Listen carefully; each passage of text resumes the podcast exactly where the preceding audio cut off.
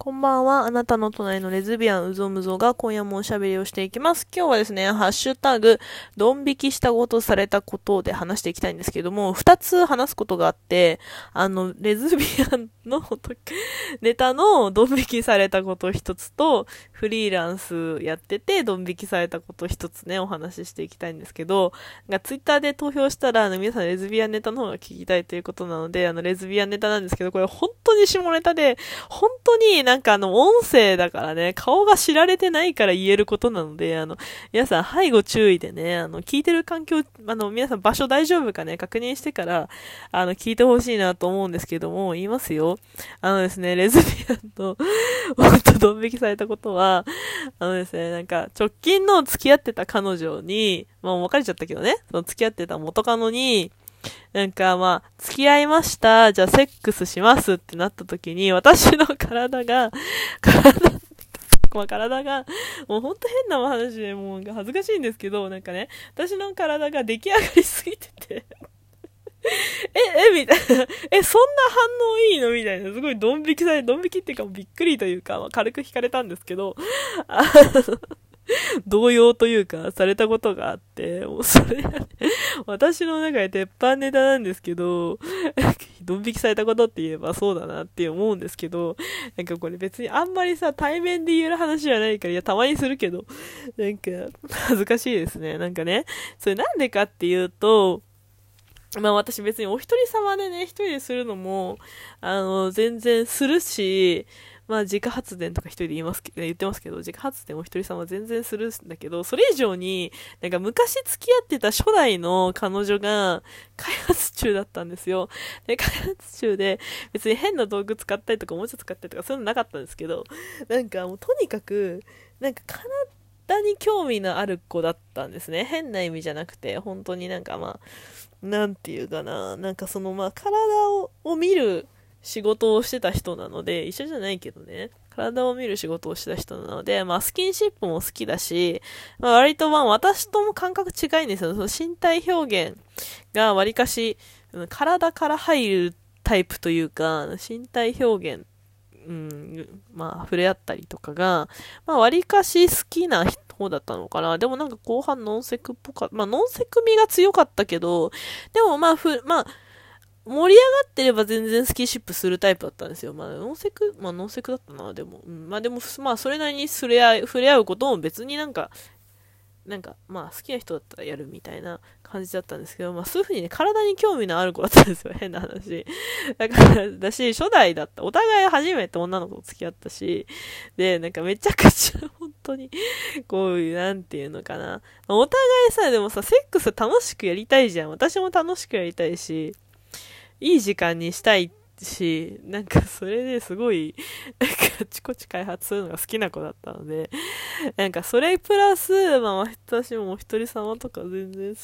自家発電するタイプだし、で、なんかめちゃくちゃ感度がいいというか、体が出来上がりすぎて、私猫が好きなんで、受け側が好きなんですけど、やるのがね。なんかそれで直近付き合ってた元カノに、となんかまあ初めてね、その触れ合いますって時に、え、え、みたいな、そんなに体、なんか、そんなに触れられることに慣れてるというか、なんか感じなのみたいになって、すごくびっくりされて、なんかえ、え、みたいな、え、な、な、なんでそんな、なんでそんな感度いいのみたいになって、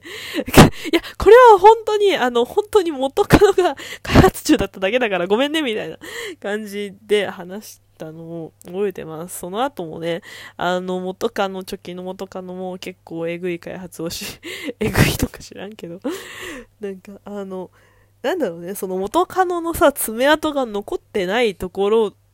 で自分の爪痕を残したいって、まあみんな誰でも思うと思うんですけど、なんかそういうのをすごい感じました。まあ楽しかったです。なんか、うんさ、そうやってさ、まあ、人間、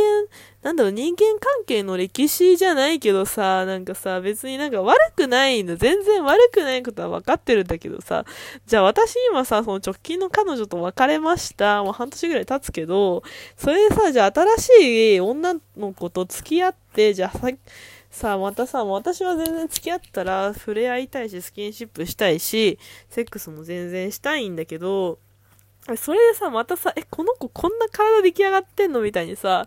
思われるのめっちゃしんどいなと思って、なんか、複雑って思います。もう、毎回毎回次で最後にしたいと思っちゃう。でもさ、次で最後にしたいっていうぐらいのさ、誠実さっていうかさ、その人と向き合う気合がさ、あるのはいいことだよねって友達に入れずともに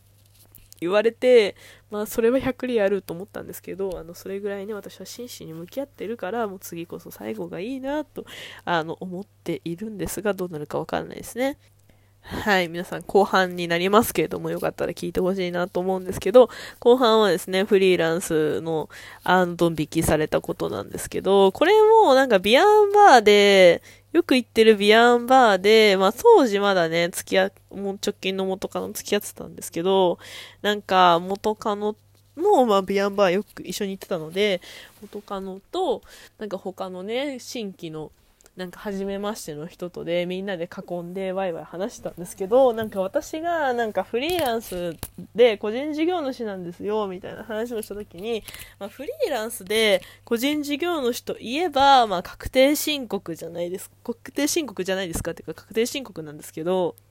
なんか、その確定申告ってやっぱ自分でね、なんかいろんなものを経費にできるし、なんか別に数字とかごまかしたりしないですよ。しないけど、やっぱ必要なものは経費にね、何でもなるので、まあ服とか靴とか、まあ仕事のものはもちろんですけど、まあ接待交際費で、なんか友達とご飯行ったやつとか全然接待交際費にするし、まあ、別にみんなやるからね、なんかそういう風に節税対策ができるから、なんかいいですよね、とかって、その会社員の、もう誰だか忘れちゃったんですけど、なんかその新、あと初めましての人に、お姉様に言われてね、ごめんなさい。ごめんなさい、むせました。そうで、なんか、その、まあ、確定申告でね、その税金、住民税とかかからないように調整できるからいいですよねって言われたんですよ。でも私はその時に、別にね、節税できるのはそりゃそうですよ。節税して、もう全然収入ないですぐらいの、あの、数字で全然出してて、別に悪い、ちゃんと正しい数字で出してますよ。です。その、もう住民税も別に今かかってないし、国保も一番安い値段だし、もう年金なんかとても払えないから、あの、正しい手段で免除にしてるんですけど、なんかそういう風にね、収入ないですって提出してるってことは、私は今支払い能力がないっていうことなんですよ。で、支払い能力ないので、私はクレジットカードも厳しいやつは作れないし、引っ越しもできるかどうか、審査通るか怪しいし、まあ、ローンなんか絶対組めないですよっていう風にさらっと言ったんですよ。そしたら、その、ね、節税対策できていいですよねって言った、まあおそらく会社員であろうお姉様が、え、そんな、なんか感じなんだ、みたいな感じで、そんな支払、なんか、社会的信用がないんだ、みたいな感じですごいドン引きされて、私はなんか別に、その節税対策をするのと引き換えに社会的信用を失って、その支払い能力がない人ですっていう風に提出してるのはもう自分で分かってたから別に何とも思ってないんですけど、んそんなにドン引きされると思わなくて、なんかすごい面白かったです。なんか、節税対策できていいですよねって言った時に、まあ彼女も隣にいたんで、そう言われた時に、え、でも私社会的、支払い能力なくて社会的信用ないんで、あの、クレジットカードも作れなければ引っ越しもできないし、携帯のローンが絶対組めないですよって言って 言ったら、あ、そ、そうなんですね、みたいな感じで言われて、そんなに引くみたいな。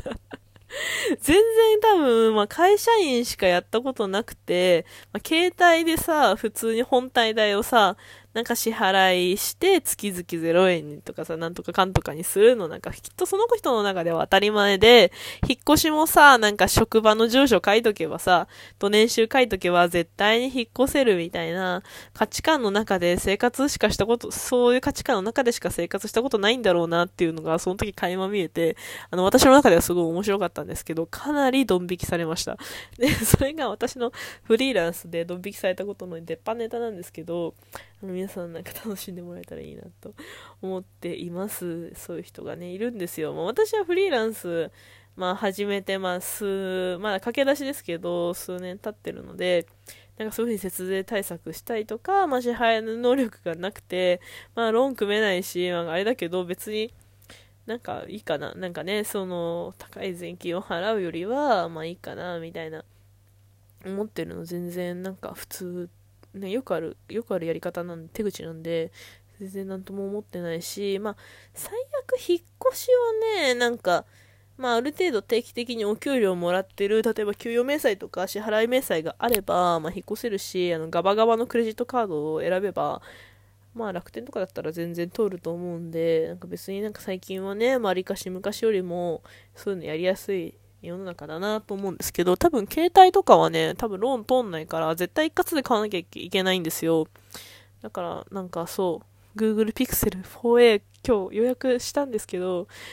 もうまあ、今回10万、安倍ちゃんが、安倍さんがね、あの、払って、あの、な給付金くれたからあれで買うんですけど、それがなかったら多分買え、給付金なかったら買えなかったんで、ラッキーみたいな感じなんですけど、絶対ローン組めないんでね、なんか、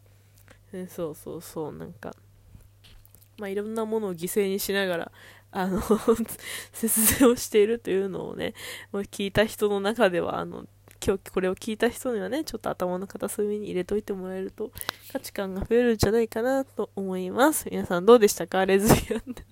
ドン引きされたこととフリーランスのドン引きされたことなんですけど、あの、どちらもね、どちらもあの、レズビアンの現場で起こってますので ひどい、ひどいなと思うんですけど。だからドンしたことってなんかあんまり覚えてないなと、まあ悪口みたいになっても嫌だし、